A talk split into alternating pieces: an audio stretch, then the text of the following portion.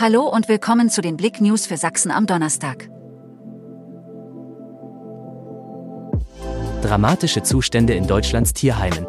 Verzweifelte Halter töten ihre Vierbeiner. Die Zustände in den deutschen Tierheimen sind dramatisch.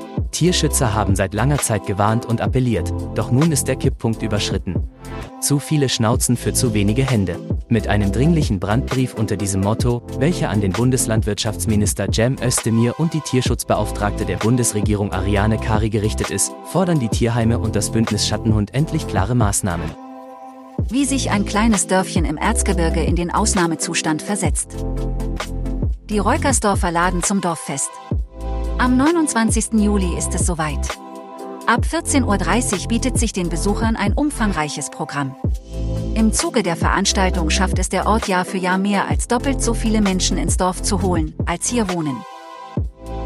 Neue Oberschule auf dem Hartmannplatz, offene Türen am 18. August.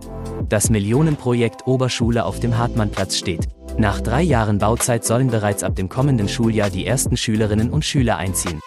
Gestartet wird mit drei fünften Klassen. Danach soll die neue Oberschule schrittweise in der geplanten Kapazität ausgelastet werden. Mit der offiziellen Schlüsselübergabe am 18. August haben Neugierige gleichzeitig die Gelegenheit, beim Tag der offenen Tür vorbeizuschauen. Nena auf Tour im Wasserschloss Klaffenbach. Seit über 40 Jahren fliegen Nenas 99 Luftballons um die Welt. Und seit der Veröffentlichung 1983 hat das Lied keinen Moment an Wahrhaftigkeit und Aktualität verloren.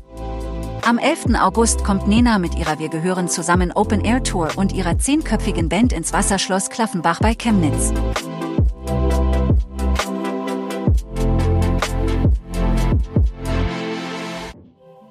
Danke fürs Zuhören. Mehr Themen auf blick.de